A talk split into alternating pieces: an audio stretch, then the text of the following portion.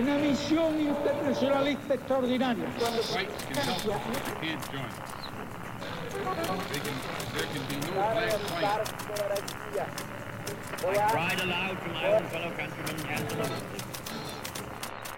Sua rádio da história.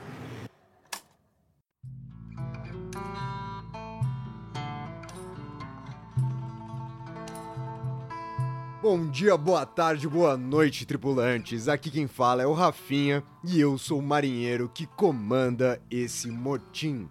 Bem-vindos a bordo, porque esse é o podcast História Pirata. Fala, pirataria! Aqui é o Daniel Gomes de Carvalho e eu também comando esse motim. Já peço desculpas caso vocês escutem algum barulho ao fundo da minha gravação. Eu tenho aqui vizinhos fazendo um grande karaokê, uma grande Corona Fest no meio da pandemia. A gente tem que rir pra não chorar, né? Ou pelo menos rir enquanto estamos todos vivos. Ô Dani, e aí, essa semana que você conseguiu voltar para Brasília para dar um tapa aí na sua casa que estava abandonada, o que, que você pegou para ler nesses últimos dias? Bom, para ser bastante sincero, eu nos últimos dois dias me concentrei em preparar este podcast, já que parte dele eu vou ter que depois reproduzir como aula, né, na UNB, e também irei gravar um vídeo no Se Liga Nessa História sobre esse tema. Então aproveitei para tirar esses dias para estudar bastante. Hoje, especificamente, eu reli um capítulo de um livrinho que eu adoro, um livro chamado A História Intelectual do Liberalismo. É um livro organizado pelo Pierre Manin, é, tem por aquelas edições 70, né, portuguesas, em português, e é um texto maravilhoso. O último capítulo é sobre o Tocqueville, é sobre o conceito de antigo regime. Então eu dei uma relida hoje e é de fato um texto fantástico. Ah, muito bom, muito bom. Eu, inclusive, né, eu acabei de fazer finalmente o trabalho do mestrado que me assombrou nos últimos 20 dias. E eu confesso que as últimas coisas que eu tava lendo também foi para poder te acompanhar aqui nesse programa. E aí eu peguei duas coisas para ler. Na verdade, eu peguei uma coisa para dar uma relida e uma coisa para ver um capítulo ou dois aqui. Eu peguei um, um, um livro também publicado pela edição 70 que eu comprei um sebo lá em Portugal, paguei baratinho, paguei 4 euros, tá aqui, ó escrito no, na contracapa dele, que é a História Econômica da Europa Pré-Industrial, do Carlo Tipola. Mas é muito fraquinho. Vou te falar que eu tô igual você aquele dia. Ah, tem coisas muito interessantes, mas tem algumas generalizações muito grandes, né? Uma coisa que eu e você a gente costuma falar, que é normalmente quem tenta falar sobre muita coisa ao mesmo tempo acaba não falando sobre absolutamente nada. E aí, em contrapartida, inclusive em contrapartida a esse argumento que eu tô dando, que foi o que eu peguei para reler agora há pouco, faz uma hora aqui que eu tava sentado relendo os pedaços, eu peguei o Mediterrâneo, o mundo Mediterrâneo na época de Filipe II, do Brodel, e aí a gente tem justamente o oposto, um cara tentando falar sobre muita coisa e sendo muito competente em falar sobre boa parte disso. Eu tinha esquecido como esse livro tem uns pedaços são de fato incríveis, pulando toda a geografia obviamente, que eu fiz e nunca mais quero olhar na minha vida, que são os primeiros capítulos desse livro. E é, e é interessante o ouvinte, né? Você falou de um livro novo que você pegou em Portugal e você falou de um livro muito antigo, né? Que já tem aí seus 70 anos, né? O Mundo Mediterrâneo, esqueci exatamente a data, acho que é dos anos 50, a primeira publicação. E é muito importante que o ouvinte saiba que a história ela é bem diferente nesse aspecto da química ou da medicina. Eu lembro que eu tinha uma amiga que estudava fetos na área da medicina, fazia pesquisa na área da medicina, e eu justamente por curiosidade perguntei para ela assim: "Você leu algo que foi produzido 50 anos atrás sobre fetos, para estudar os fetos hoje na sua pesquisa como médica?" E ela falou: "Daniel, eu não li nem o que foi produzido 10 anos atrás.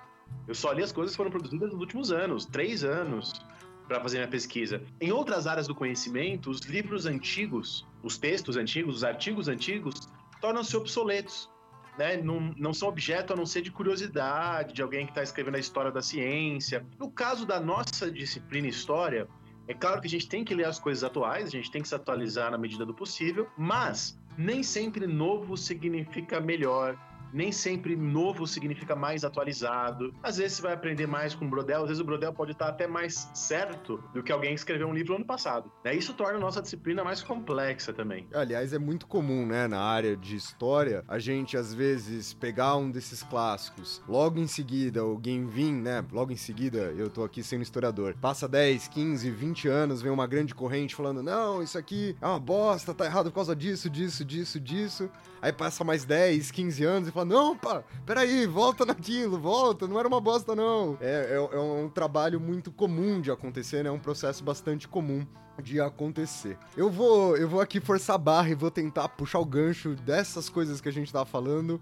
para o programa de hoje. E nessa perspectiva, né, daquilo que a gente pode determinar como ultrapassado ou não, me vem aqui o tema do programa de hoje, que é discutir o chamado antigo regime. Eu tô fazendo essa brincadeira com o gancho que a gente tava discutindo justamente porque Obviamente, ninguém durante o antigo regime se auto-intitulava antigo regime. Verdade, até talvez pode ser que sim, o Dani vai apresentar uma perspectiva relacionada a isso para vocês, mas para vocês compreenderem qual é o tema de hoje. O nosso tema vai tentar esmiuçar para vocês principalmente, né, todo o debate sobre o uso da expressão antigo regime, seja contemporânea a ela, seja também por parte da historiografia. Então, para discutir com vocês o que é o antigo regime, a gente vai começar com os primeiros usos do termo, depois, no segundo bloco do nosso programa, com aquela que é a grande referência quando a gente discute o antigo regime, que é o Tocqueville, o autor, não o cachorro do Dani, e por último, o uso dado pelos historiadores acerca dessa questão. Então eu acho que a gente pode começar o nosso programa de hoje. Eu acho que a gente pode começar o primeiro bloco desse nosso programa.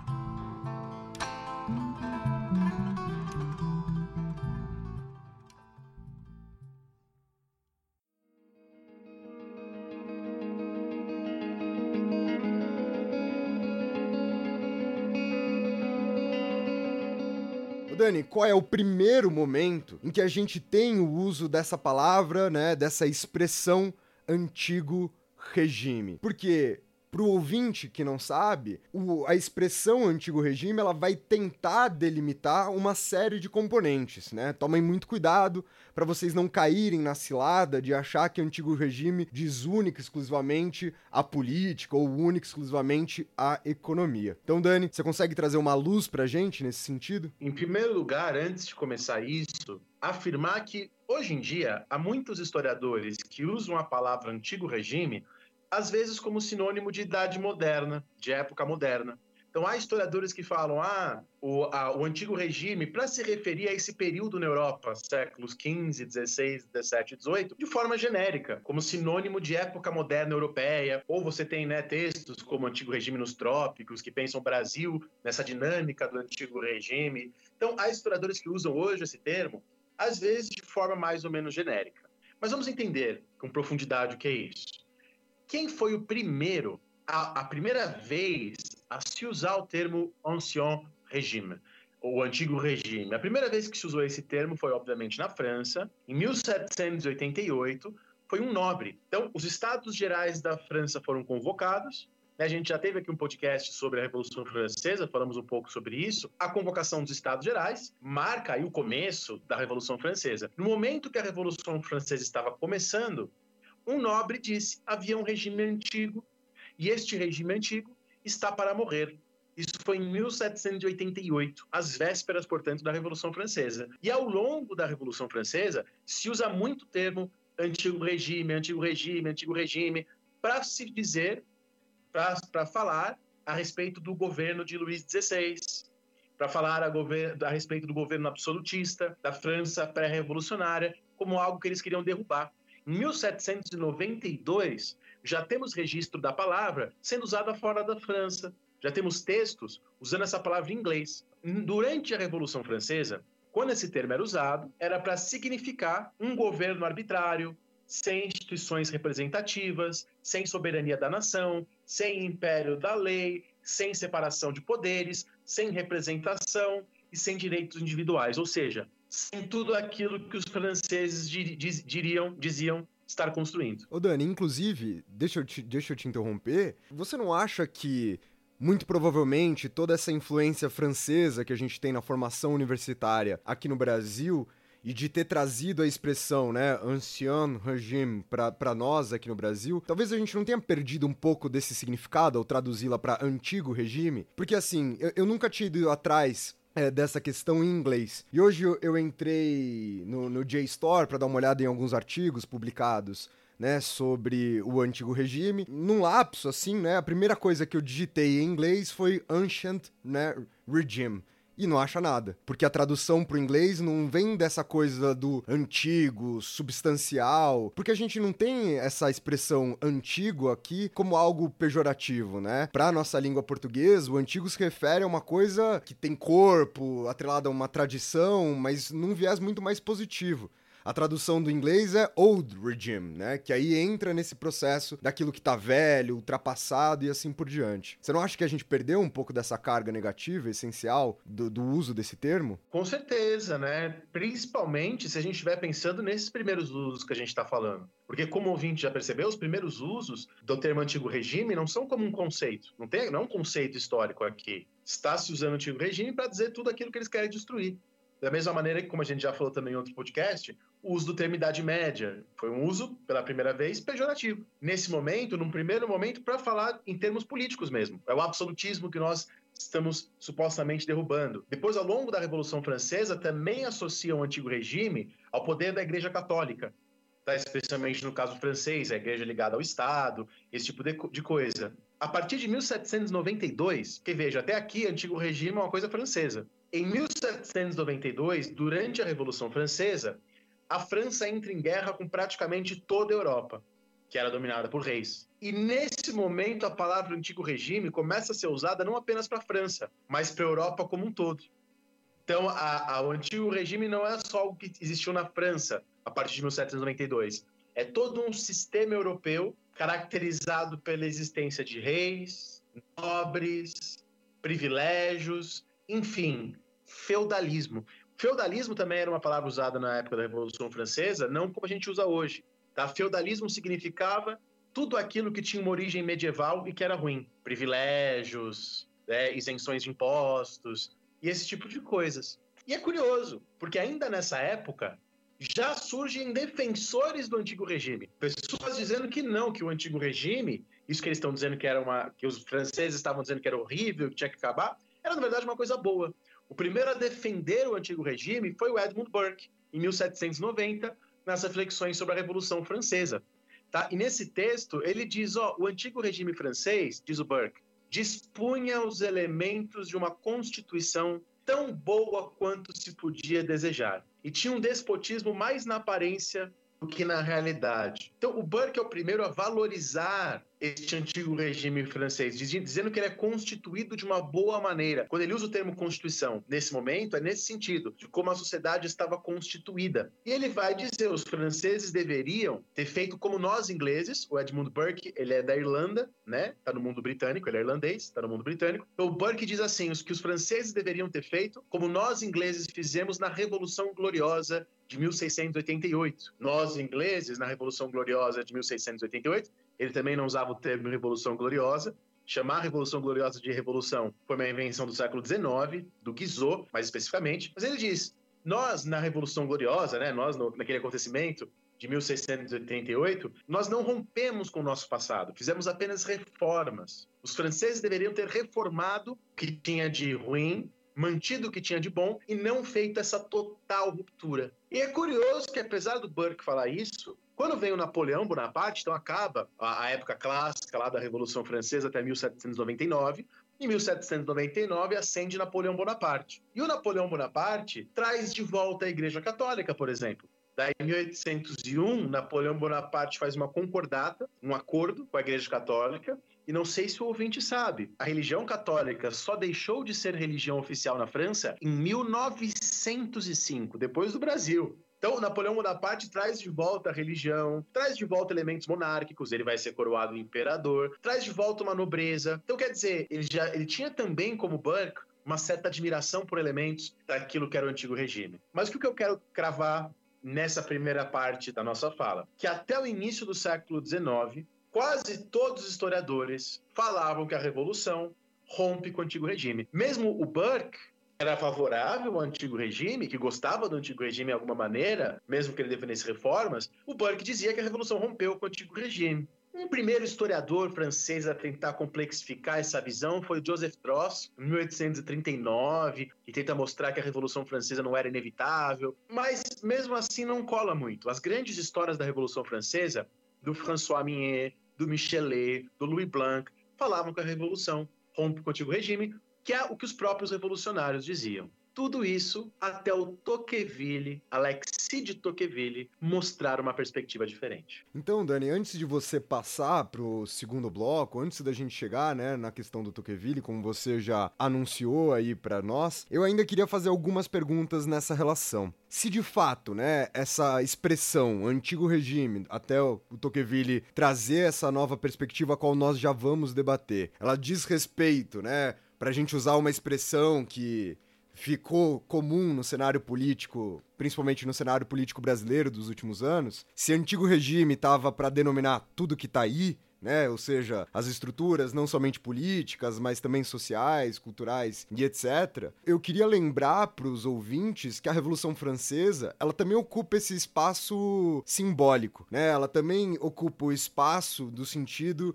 de do tudo que está aí lembrar para quem está escutando a gente que a Revolução Francesa não se limita às transformações políticas, constitucionais, jurídicas é, ou até mesmo sociais, no caso dos privilégios e assim por diante. Mas que a Revolução Francesa ela também trabalha muito no campo das imagens, dos símbolos. Por exemplo, que a gente já fez referência, né? Mas a gente acabou não, debruçando sobre isso. Quando a Revolução Francesa muda o calendário, muda, né, o nome dos meses é muito nesse sentido da perspectiva de que eles estão, ao mínimo, tentando mudar tudo que tá aí. É legal falar sobre essas outras questões, para além daquilo que a gente olha sempre como os pilares de definição social, econômica ou política. E é muito bom você falar isso, Rafinha, que o Tocqueville, por isso que o Tocqueville é muito importante para os historiadores, mais do que às vezes, né, às vezes se fala pouco dele no Brasil, menos do que a gente deveria falar, porque o Tocqueville é o primeiro a dizer assim, ó, oh, os franceses estão dizendo que eles na revolução estão rompendo com tudo que estava antes. Mas será que devemos acreditar no que os atores diziam? Será que a melhor maneira de entender uma época é entender a partir do que as pessoas que viviam naquela época diziam sobre aquela época? Então ele é o primeiro a desconfiar de que talvez os franceses não estivessem fazendo aquilo que eles diziam que eles estavam fazendo. Então vamos aproveitar e vamos passar para o segundo bloco desse nosso programa, que é justamente entender qual é o papel do Tocqueville em meio a esse debate.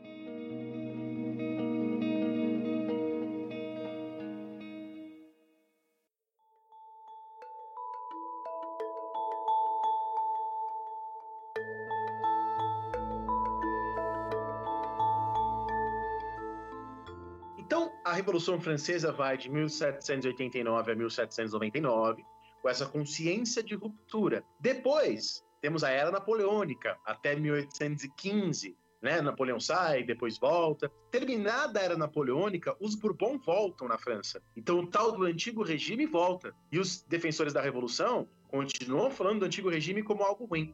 Depois, os Bourbons são derrubados. Carlos X Bourbon é derrubado na França por Luiz Felipe de Orleans, né? E aí vem o governo do rei burguês, o capitalismo avança na França. 1848, o rei Luiz Felipe é derrubado pela chamada Primavera dos Povos de 1848. Bom, é só depois de 1848 que se começa a ter uma análise mais apurada do antigo regime. E eu acho que tem um motivo bastante claro pós-1848, a ameaça de voltar o antigo regime já era uma ameaça muito vaga e muito difícil de de fato acontecer. Olha, 1848, a Primavera dos Povos. Depois da Primavera dos Povos, temos Napoleão III no poder. É, o Napoleão III, Luiz Bonaparte, é muito importante para o processo de modernização da França, construção das ferrovias, avanço do sistema capitalista, era do capital, como dizia Eric Hobsbawm. É nesse contexto de governo de Napoleão III, no ano de 1856, que Tocqueville lança o antigo regime e a revolução. Para fazer esse texto, o Tocqueville faz uma extensa consulta a arquivos e até mesmo arquivos provinciais. Bom, o Tocqueville, falando rapidamente, nasceu em 1805, morreu muito jovem, em 1859. E o Tocqueville é interessante porque ele viveu muito bem essa transição. A família do Tocqueville era uma família de nobres, o pai e a mãe dele escaparam da guilhotina por muito pouco, porque o Robespierre caiu no momento que eles iam ser mortos, mas o vô dele não escapou. O vô dele, o Marquês de Rosambeau, perde a sua cabeça, literalmente, é guilhotinado durante a Revolução Francesa. Eu falei para vocês que os Bourbon voltam depois da era napoleônica e a nobreza, ou os herdeiros da nobreza, ficaram divididos entre os favoráveis aos Bourbon e os que defendiam a queda dos Bourbon. E o, e o pai do Tocqueville era favorável, era um nobre, não, não, não tinha mais privilégios, porque eles foram abolidos, mas era um nobre favorável aos Bourbon. O Tocqueville, diferente do pai, era favorável à queda dos Bourbon. 1830, os Bourbon caem na França e o Tocqueville vira funcionário, começa a trabalhar no governo de Luiz Felipe de Orleans. Mas logo ele pede demissão. Em 1831, o Tocqueville viaja para os Estados Unidos teoricamente, para estudar o sistema penitenciário norte-americano. Ele fica lá dois anos. Ele volta para a França, passa pela Inglaterra antes. Entre 1835 e 1840, Tocqueville publica A Democracia na América, uma análise supostamente dos Estados Unidos. Mas como ele próprio diz no livro, é muito mais ele usa os Estados Unidos para pensar a democracia. E o que é a democracia? Bom, quando Napoleão III ascende ao poder, de início, Tocqueville era entusiasta de Napoleão.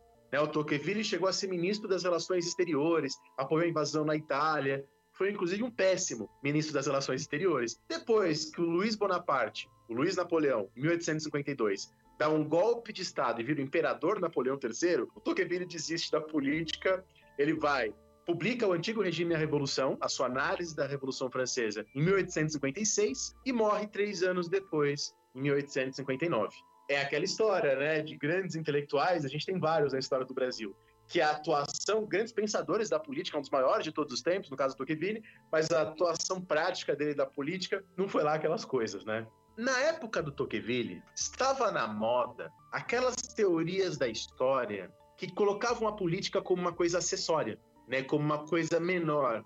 Pensemos no positivismo, do Auguste Comte, na França também. Positivismo dizendo que há um progresso dos seres humanos rumo ao estágio positivo, e não há nada que possamos fazer em relação a isso, a não ser acelerar ou desacelerar esse progresso. Então, Augusto Conte, que era um cara forte na época do, do Tocqueville, né, e está publicando seu curso de filosofia positiva, dizendo que a política era uma coisa menor frente ao avanço da indústria. O mesmo Marx. Marx publica o Manifesto Comunista em 1848, dizendo que o mais importante, o determinante, é a economia, é a luta de classes. E a política, embora ela seja importante, muitas vezes ela é um reflexo. Bom, o Tocqueville, ele é de alguma maneira um pensador à moda clássica, porque ele não tira a política do centro da sua análise. A política continua no centro da sua análise. E o Tocqueville chega a dizer, na Democracia na América, que em épocas como a nossa, que são épocas, épocas democráticas, a massa tem um poder tão grande e o indivíduo se sente tão fraco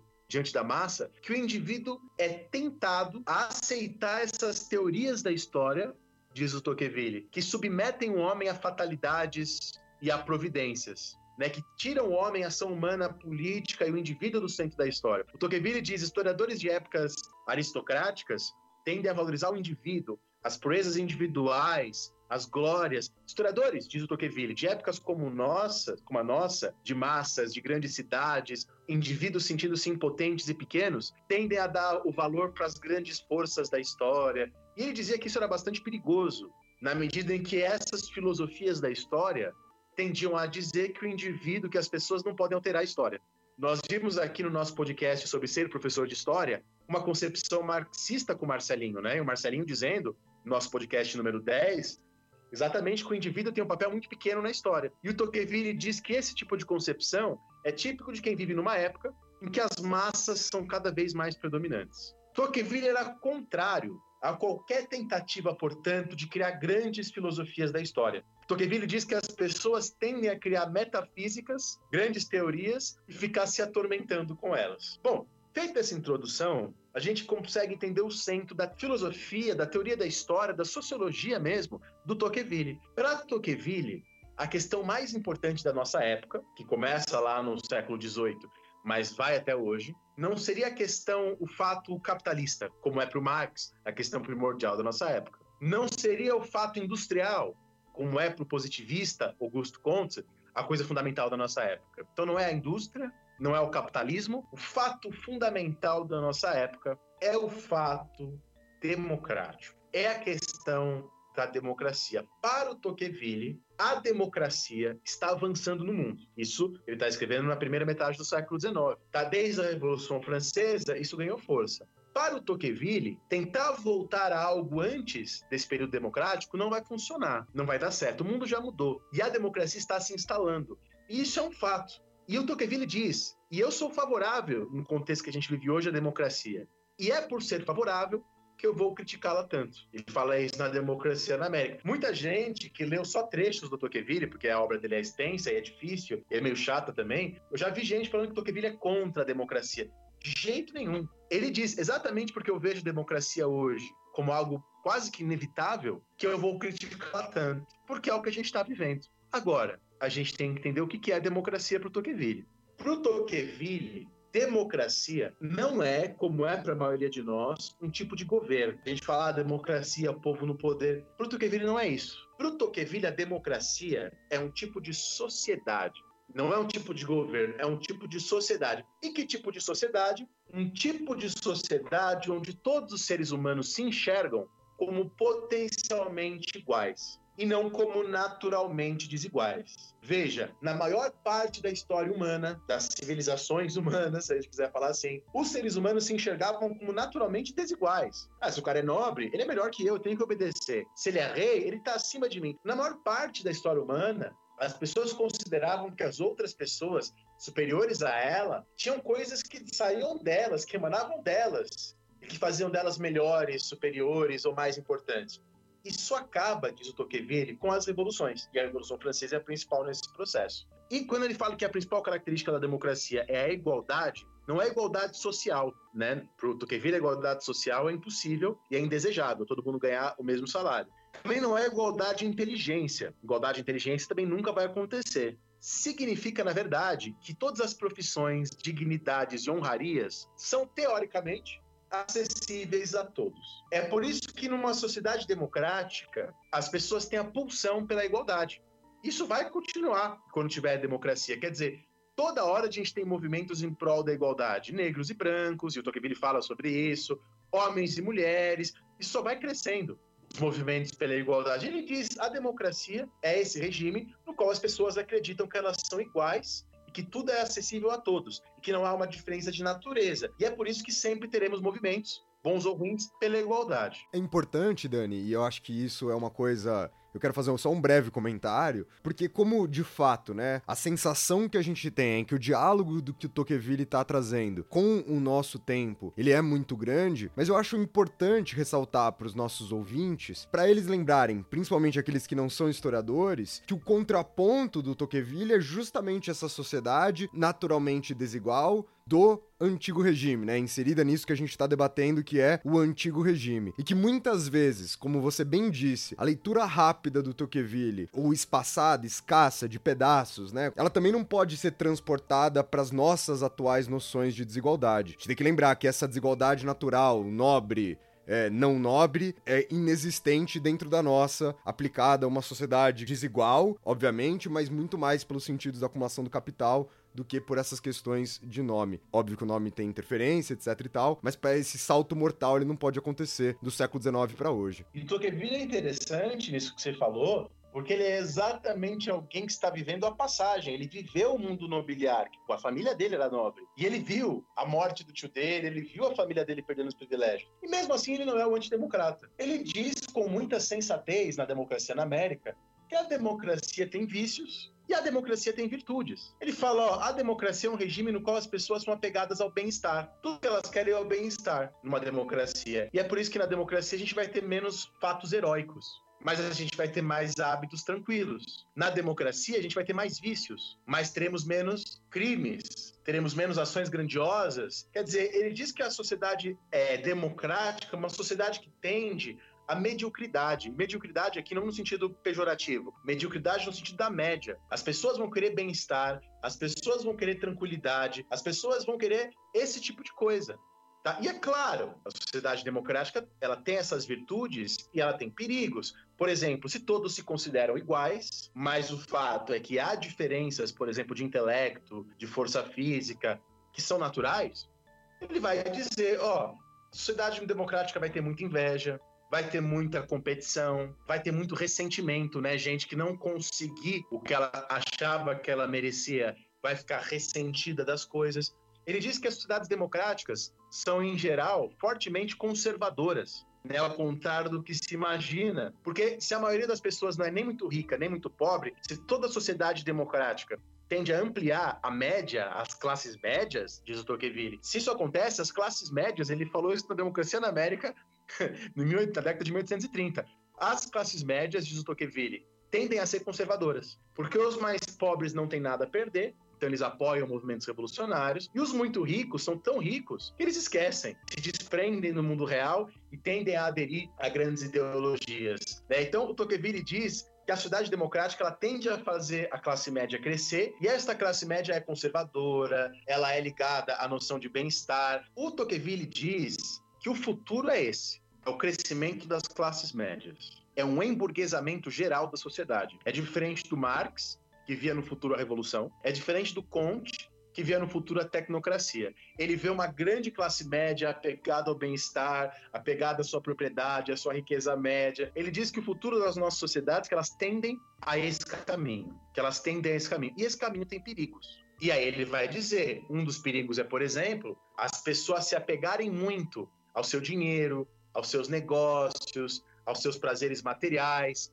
e assim esquecerem do espaço público. A Hannah Arendt vai retomar essa reflexão Tocqueville no século XX. Elas ficam tão apegadas às suas questões individuais que elas passam a aceitar o despotismo, porque elas estão só preocupadas em conservar suas propriedades, seus pequenos prazeres, e se o governo for autoritário ou não, elas pouco se importam. Outro problema da democracia é que a democracia tende a fazer a gente acreditar que quanto mais pessoas acreditam numa coisa, mais verdadeira essa coisa é. A primazia do número. E às vezes a maioria das pessoas pode ter ideias ruins, como a gente sabe, tá? É isso. E mais, a democracia tende a dar muita força à mediocridade e às grandes correntes de opinião, né? Quer dizer, a gente vive hoje isso, né? a gente tem essa questão hoje, não tem como não lembrar disso, né?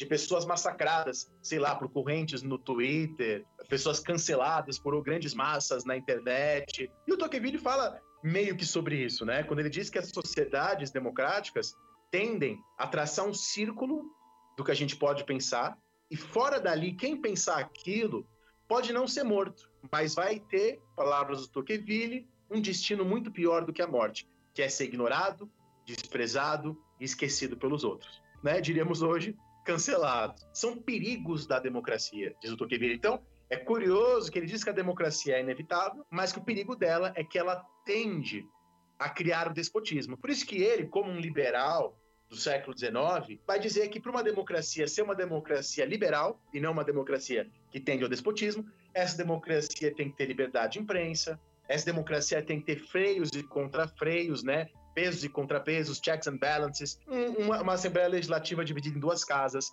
vários partidos, pluralidade de poderes, o, o, judiciário vigiando o legislativo, o legislativo vigiando o executivo, separação de poderes e, muito importante para o Tocqueville, a conservação das autonomias locais. E daí, por isso que ele vai para os Estados Unidos e valoriza tanto o sistema representativo. Então, resumidamente, é isso que o Tocqueville entende como democracia, essa é para ele a tendência das sociedades modernas e essa tendência tem esses perigos que eu apontei aqui. Esclarecidos esses conceitos, a grande questão do Tocqueville é que o antigo regime começou a fortalecer a democracia.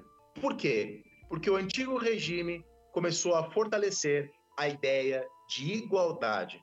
É, quando o Tocqueville pensa qual a tendência da história moderna francesa, para ele, a história moderna francesa tende à igualdade, tende à construção da democracia. Então, o antigo regime, a época absolutista, para o Tocqueville, começou a fortalecer a democracia, começou a fortalecer o Estado, começou a fortalecer a igualdade. E o que a Revolução Francesa fez não foi romper com o antigo regime, como os revolucionários diziam, mas fortalecer e complementar as tendências subjacentes à sociedade francesa.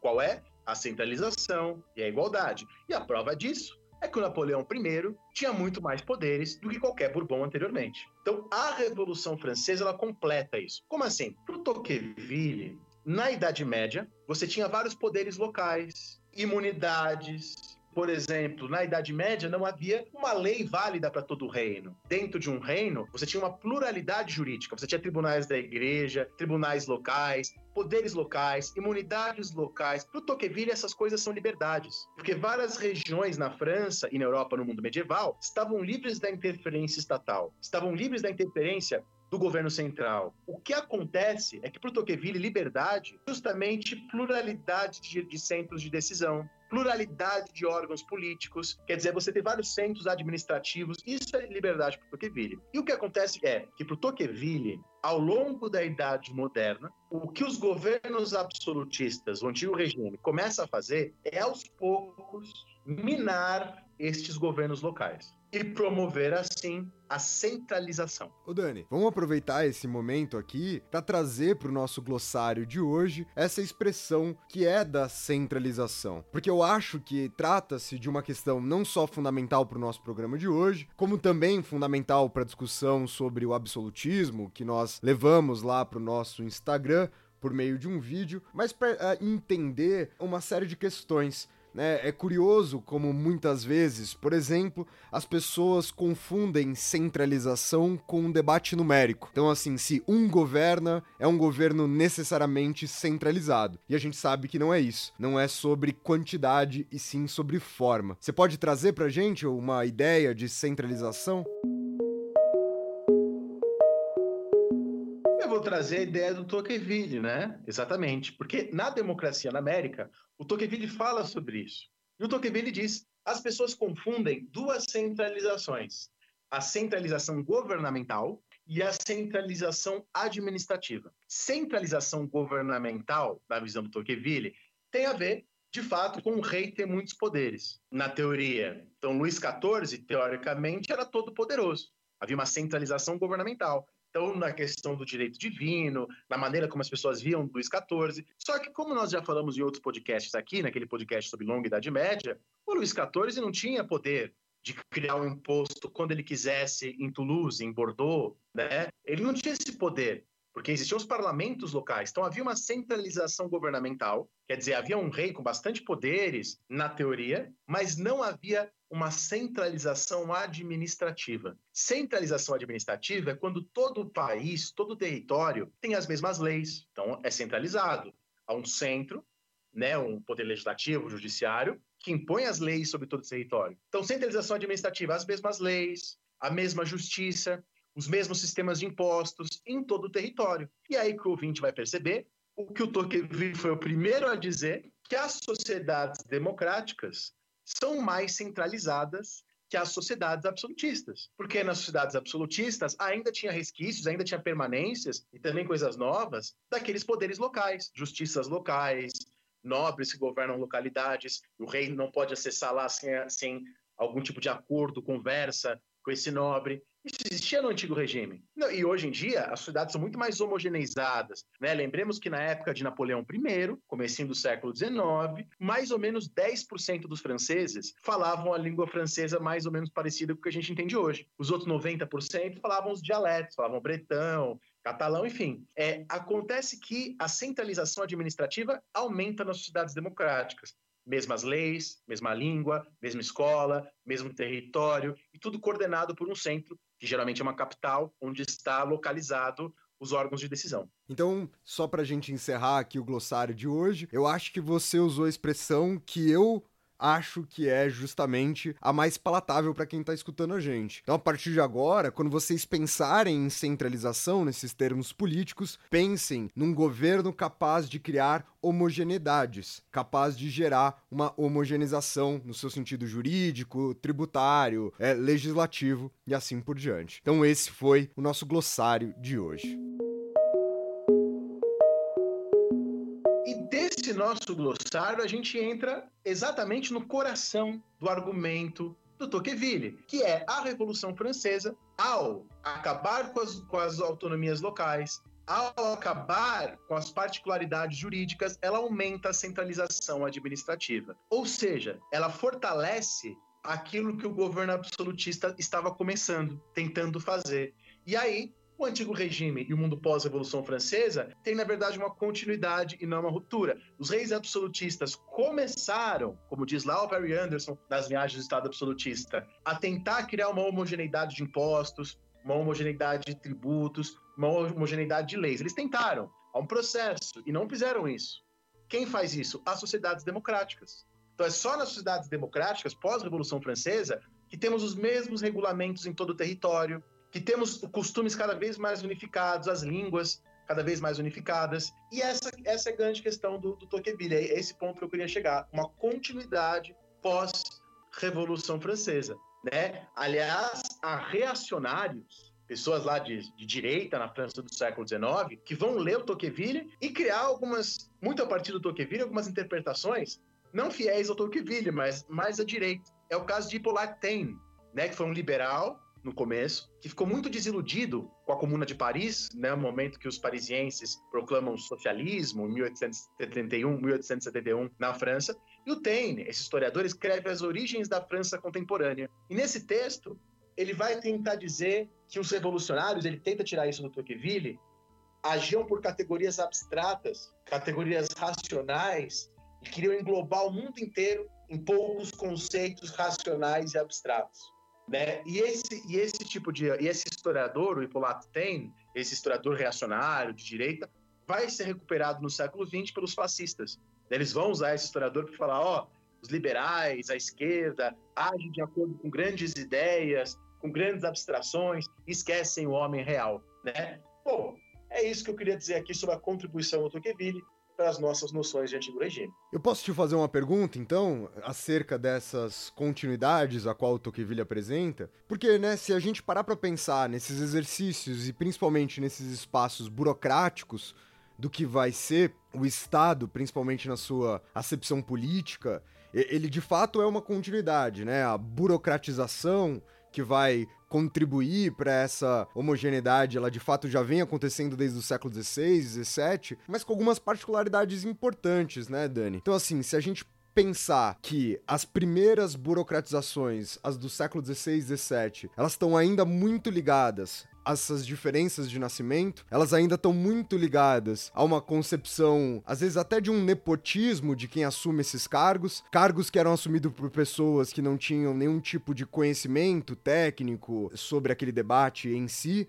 em um monte de casos, né? Uma vez que ele não era obrigatório, uma vez que não se pensava essa concepção prismática da política como os iluministas vão trazer no século XVIII. Então, ainda que de longe eu entenda essa continuidade nesse sentido da burocracia, quando eu olho de perto, eu acho que são movimentos distintos, ou pelo menos burocracias que andam em objetivos distintos. E é legal você falar isso, Rafinha, porque essa é a tendência dos historiadores hoje em dia tentar entender o mundo do antigo regime, isto é, este mundo pré-revolução francesa, não como um prelúdio da Revolução Francesa, não como um prelúdio do que viria depois, mas como uma época específica com as suas características. Agora, temos que fazer justiça ao Tocqueville. O Tocqueville sabia disso. Ele sabia muito bem como funcionava a burocracia do antigo regime. A burocracia do antigo regime, como você falou muito bem, não era uma burocracia como aquela criada pelo Napoleão Bonaparte, que é a origem da nossa, que é uma burocracia racional. Concurso público, quem passa no concurso vira burocrata, a ideia de meritocracia, né? Que é uma ideia da época napoleônica. A burocracia do antigo regime, as pessoas compravam os cargos dela. Então, Montesquieu, a família do Montesquieu havia comprado o título de nobreza deles, e o Montesquieu, a família dele, havia comprado um cargo no parlamento de Bordeaux. Só que o Tocqueville diz, é isso mesmo. Isso começa lá, a burocratização, e o pós-revolução francesa, ao racionalizar esta burocracia, ao racionalizar essa centralização, criar o sistema meritocrático. Quer dizer, o pós-revolução francesa, na visão do Tocqueville, aperfeiçoa a burocracia e assim aperfeiçoa a centralização. É, então, mas é nesse sentido mesmo foi a minha pergunta, né? É engraçado como Tocqueville, apesar de se colocar numa condição de crítico, seja os positivistas, seja a própria acepção marxista, mas como ele também está inserido nesse mesmo caminho, né? Ele também coloca isso tem em tudo, né? Toda essa construção numa linearidade, né, do que é essa burocracia, de como ele também não consegue pensar isso a partir de suas particularidades, a partir de possibilidades, a partir de uma variação mais ampla de caminhos. E aí, Dani, a segunda colocação que eu queria levantar aqui, e é um debate mesmo, eu quero tentar entender nessa perspectiva, eu também enxergo uma outra mudança fundamental no que é essa acepção do antigo regime até a Revolução Francesa e depois, que é a ideia do Estado enquanto coisa pública que inclusive se enquadra nessa perspectiva democrática, assim. Mas até em questão material. Se a gente olha principalmente, né, para os estados absolutistas, entre todas as aspas possíveis e imagináveis, a gente já debateu isso aqui, como não há esse estado absolutista por completo, mas se a gente parar para pensar nos estados do século XVI, ou, como eu tava aqui, né, relendo Brodel pro programa de hoje, se a gente pensar naquela concepção muito patrimonialista do Estado, como tem, tem os Habsburgos ao longo do século XVI, XVII, essa mudança para um Estado que vai ter um cofre público e não mais o cofre para atender os anseios de uma família que detém o poder, essa também não é uma mudança extremamente significativa? Concordo, né? E aí, nesse sentido, você tá. A questão que você está colocando me corrija se eu tiver entendido errado, é se esse estado não muda tanto de natureza que é muito complicado a gente falar nessas continuidades dessa forma. Sim, sim, esses questionamentos mesmo, assim. Tô tentando enxergar quais são talvez os limites dessa continuidade que o Tocqueville tá apresentando pra gente. E eu acho que isso é maravilhoso, Rafinha, porque eu acho que a partir daí a gente pode passar para falar do pós-Tocqueville, né, de como as pessoas, os historiadores após Tocqueville vão problematizar estas visões do antigo regime, seja como uma ruptura total da Revolução Francesa, seja como uma continuidade, tal qual colocava o Tocqueville. Muito bom, então. Vamos para o nosso terceiro bloco do programa de hoje. Vamos ver o que a historiografia posterior ao Tocqueville tem a nos dizer sobre essa ideia de antigo regime.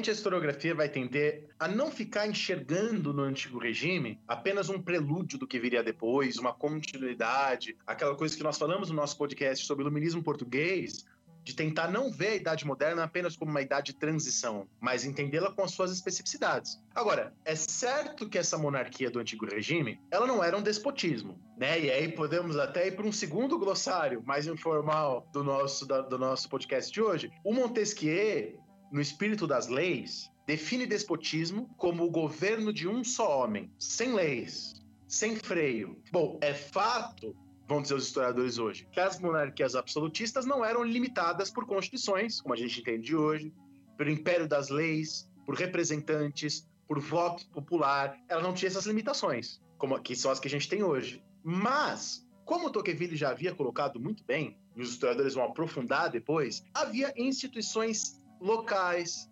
regionais, parlamentos provinciais, corporações de ofício, companhias. Como eu falei para você, durante a Revolução Francesa, pouquíssimos franceses falavam o francês oficial que depois vai ser o francês oficial. A mesma Igreja Católica, sendo super poderosa na França, encontrava dissidências internas, como o jansenismo. Então, hoje, os historiadores lembram muito bem sobre essa importância dos poderes locais. Como esses reis eram absolutistas no sentido de não haver uma constituição, como a gente tem hoje, não haver o império das leis, mas não eram déspotas no sentido que colocava Montesquieu. E quando você pega, por exemplo, um livro de 2016, Jean-Clément Martin, A Revolução Francesa, Uma Nova História, que é uma edição agora de 2019 que eu li, ele vai colocar lá que a principal questão política no século 17 e 18 era o conflito entre os reis e os parlamentos locais, que podiam colocar obstáculos ao rei e até criticar o rei. Para o leitor que não sabe, então a França tinha parlamentos, né? Não tinha um parlamento único como a Inglaterra tinha,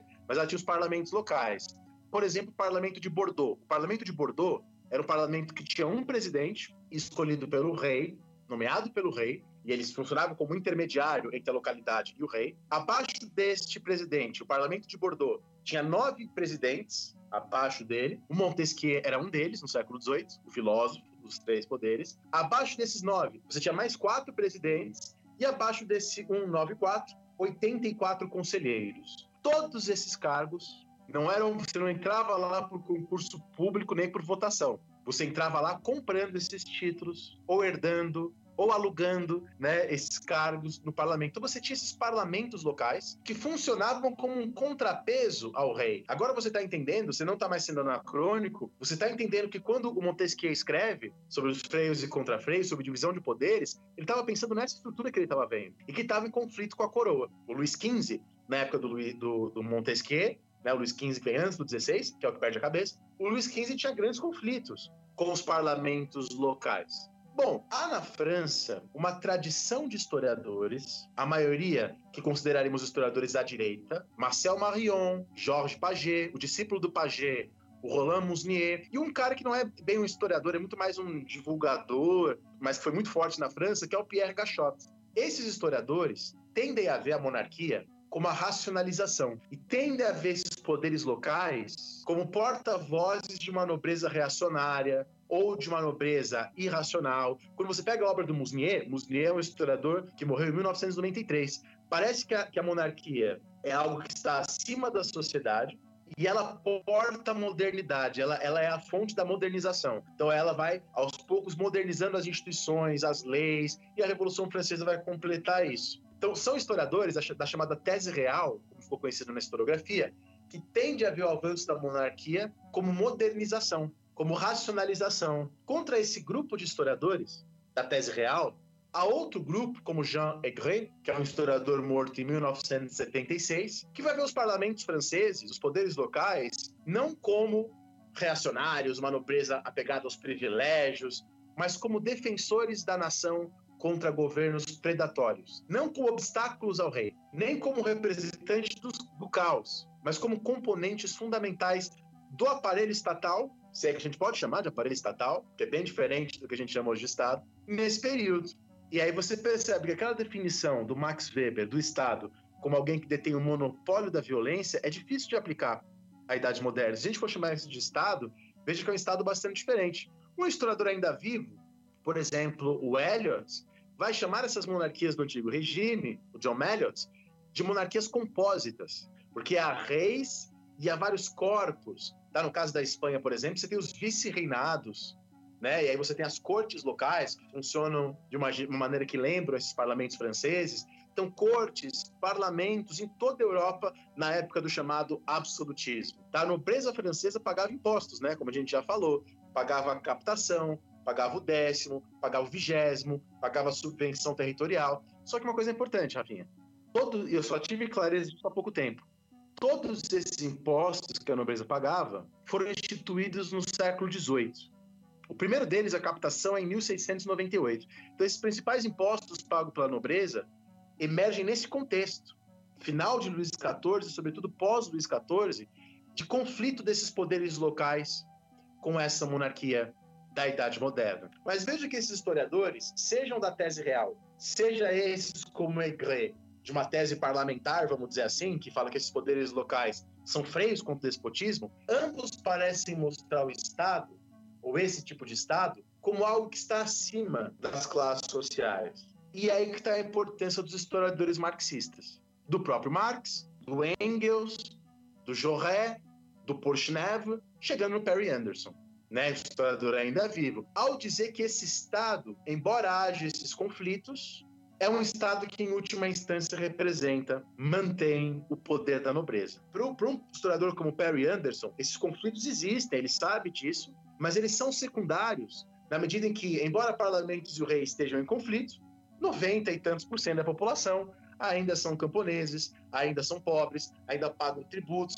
Então, sem negar esses conflitos, ele fala que a essência desse Estado é a manutenção desse poder da nobreza. Né? Essa visão do Perry Anderson que ele tira do Porsche, né? rompendo com o próprio Engels. Né? O Engels dizia que o antigo regime é caracterizado pela, pelo equilíbrio entre a burguesia em ascensão e a nobreza em decadência. Né? O Perry Anderson, sem negar que há uma burguesia se fortalecendo ao longo da Idade Moderna, diz que esses estados da Idade Moderna são formações muito ligadas à própria nobreza. Então, os marxistas têm o mérito tem a importância de, ao falar do antigo regime, deixar claro as bases econômicas desse antigo regime, a importância econômica, social desse antigo regime. Por exemplo, aqui no Brasil, Fernando Novaes, Caio Prado Júnior, mostrando como o Brasil, e aí vem a coisa do sistema colonial, sobre o qual também já temos um podcast, como o Brasil faz parte desse antigo regime. Claro que há hoje uma discussão entre os historiadores de, de que maneira é esta, esta participação, mas quer dizer, ao mostrar essa integração, mostra isso como parte do antigo regime. E aí vem a discussão. Os marxistas vão dizer que neste antigo regime já há classes sociais. Né? O Perry Anderson, quando falar desse antigo regime, vai falar numa época de formação do capitalismo, de predominância nobiliárquica, de um rei que se fortalece e, em última instância, protege a nobreza, e ele usa o termo classes sociais. O Musnier, grande historiador que a gente já citou, vai dizer que essa sociedade não é uma sociedade de classes, é uma sociedade de ordens. E sociedade de classes para o Musnier e ele está tá usando um pouco o Weber aí, a definição do Weber, é só no capitalismo. O que, que é uma sociedade de ordens para o Musnier? Sociedade de ordens, diz ele, consiste em uma hierarquia que não é determinada pela riqueza, não é determinada pelo consumo e não é determinada pelo seu lugar no processo de produção. A hierarquia, diz o Musnier, vem da estima, da honra e da dignidade que a sociedade atribui a você e as funções sociais que você exerce. Então, às vezes, eu posso ser mais pobre do que você, mas eu estou acima de você.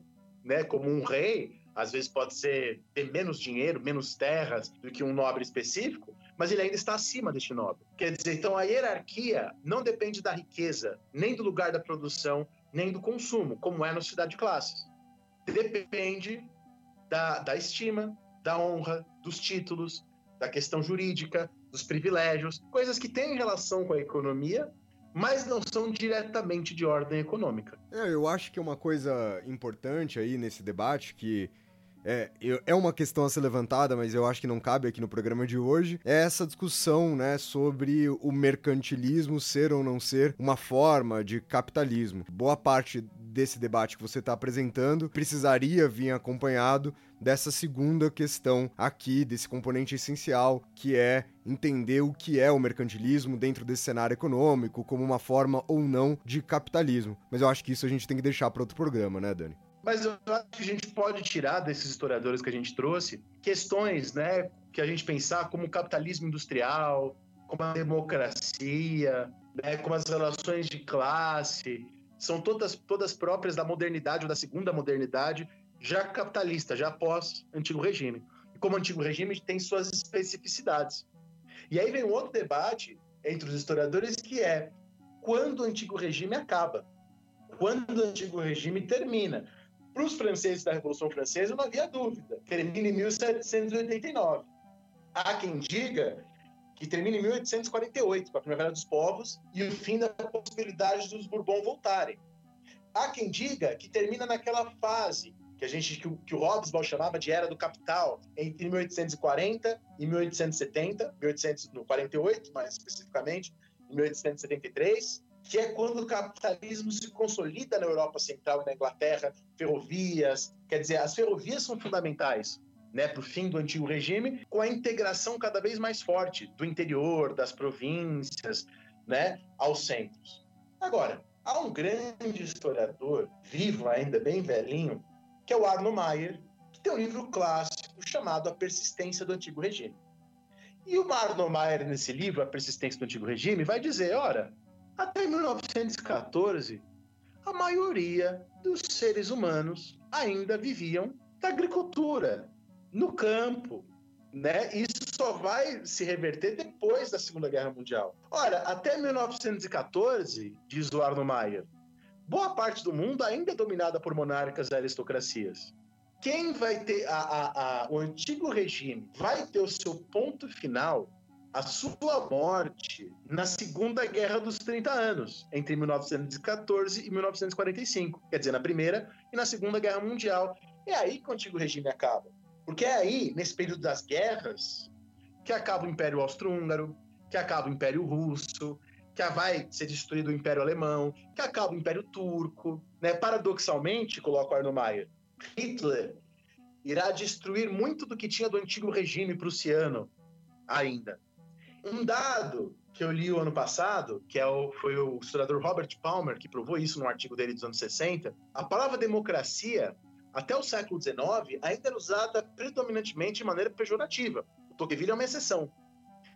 A palavra democracia nos meios de comunicação só começa a ser usada majoritariamente de forma positiva após a Segunda Guerra Mundial. Então, o Arnold Mayer vai estender este antigo regime para até a Segunda Guerra Mundial. Fala só ali que, de fato, esse antigo regime, aí a gente pode falar que ele acabou, estamos no mundo. Claro, o século XIX é um, é um, grande momento de expansão do capitalismo, das classes sociais, mas o século XIX ainda tem muito de antigo regime. Não, eu inclusive lembro de ter lido esse texto do Arno Mayer na, na faculdade. Eu gosto muito desse texto mesmo, né? Eu tava aqui procurando um, uma passagem desse texto, tá na página 23 da, da edição da Companhia das Letras, em que ele reforça essas questões dizendo assim: as velhas elites primaram por ingerir, adaptar e assimilar de maneira seletiva novas ideias e práticas, sem ameaçar seriamente seu status, temperamento e perspectivas tradicionais. E aí ele vai continuar dizendo que essa transformação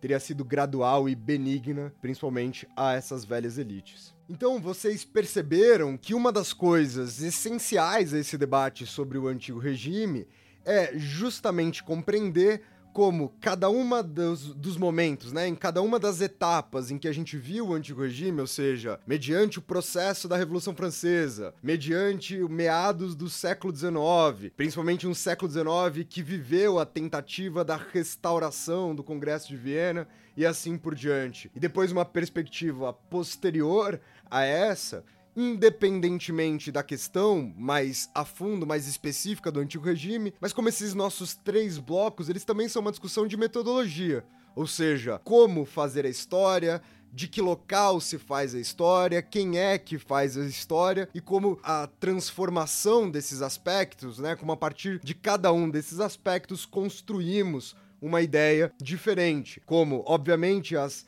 continuidades a qual Tocqueville percebe, elas talvez sejam muito mais continuidades para ele do que para mim, que tava fazendo os questionamentos pro Dani, porque eu tô num espaço de tempo muito posterior, né? Essa proposta de democracia, qual o Tocqueville tá dizendo, imparável, etc a gente viu ela se desenvolver, a gente viu outros problemas aparecerem, a própria noção das classes sociais e de como elas só são consolidadas pelo capitalismo. A gente viu também, né, as diversas formas de capitalismo e como elas dialogarão com essas questões. Pra gente encerrar aqui, Dani, eu acho que eu queria trazer um último panorama para como se a gente estivesse fazendo uma síntese do que foi discutido. Independentemente dos primeiros usos, independentemente do que o Tocqueville, independentemente do que os historiadores estão dizendo, eu acho que ainda assim ficou uma constante. Acho que o antigo regime diz sim a respeito a uma estrutura política, a uma estrutura econômica e a uma estrutura sociocultural, religiosa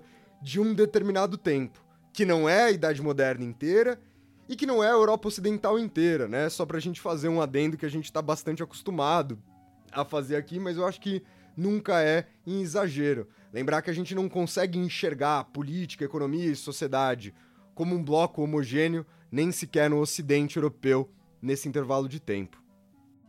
Eu acho que sim, eu acho que essa discussão, no fundo, é uma discussão sobre o tempo, é uma discussão sobre periodização, e, uma, e ela faz parte de um movimento, ela integra uma tentativa, eu que sou um historiador de idade moderna, um modernista, uma tentativa de tentar compreender a idade moderna no seu próprio tempo. Se houve um Estado na idade moderna, e há quem prefira chamar de fragmentos de Estado, exatamente pelas questões que a gente falou hoje, se houve um Estado, é o Estado com suas peculiaridades. E é um Estado que tem uma historicidade ao longo da Idade Moderna, século XVI, século XVII, século XVIII, são diferentes a situação francesa, ou espanhola, ou italiana, ou alemã, são profundamente diferentes. Então, é uma estrutura estatal diferente da nossa, uma forma de sociedade diferente da nossa, talvez com mais poderes locais, talvez com uma teatralização da vida muito maior, né? Então, assim, uma vida muito mais teatralizada, no sentido de mais marcada por honrarias, por dignidades, por, pela própria corte, né? A gente poderia ter falado também nesse podcast do Norbert Elias, que vai chamar a sociedade na Idade Moderna de sociedade de corte. Né? Ele vai dizer que a grande característica da Idade Moderna é esse tal desse processo civilizatório que tem a ver com uma sociedade de corte específica. Então, é uma época com muitos poderes locais, mas com reis de fato mais fortes em relação à, à Idade Média, isso é uma, é uma, questão inegável. É uma época onde estão se formando os impérios coloniais. Então, este antigo regime, daí a gente falar do antigo regime nos trópicos, o mundo colonial está integrado a ele de alguma maneira. Tá? O, como é essa integração é um debate dos historiadores, mas o mundo colonial faz parte disso também. Então, o antigo regime, como uma época colonial, uma época, se a gente quiser chamar de capitalismo, de novo, teremos que usar outros termos. Aí já capitalismo comercial, alguns dizem, modo de produção manufatureiro, outros dizem, mercantilismo, outros dizem, esses sistemas políticos específicos. Eu acho que tudo isso, uma sociedade de ordens, né, uma sociedade de honrarias, uma sociedade de mercês, enfim, acho que tudo isso diz respeito ao tal do antigo regime. Muito bom, então, Dani.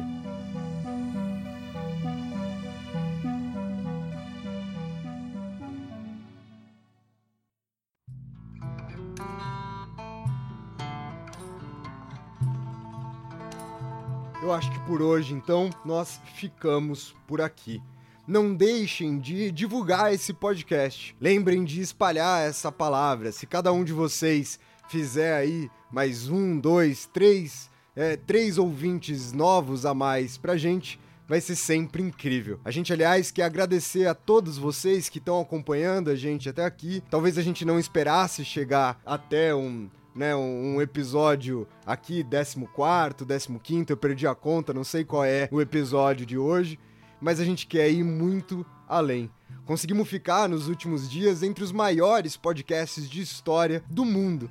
O que não foi uma coisa que a gente também estava esperando, mas que ficamos muito, muito felizes. Então, por isso, agradecer a todos vocês. Não deixem de seguir a gente também lá no nosso Instagram, na História Pirata, que nós todos os dias postamos alguma coisa, seja sobre o programa Vindouro ou seja ainda sobre o programa que acabamos de lançar. É isso, minha gente. Muito obrigado, valeu para vocês e até o nosso próximo programa. Falou, pirataria! Até semana que vem.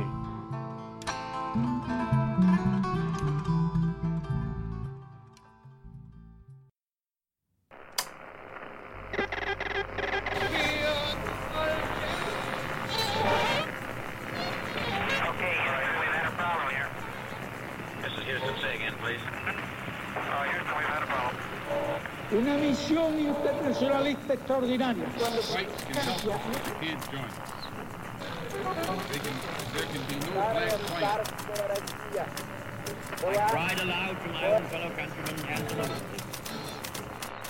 Sua rádio da história.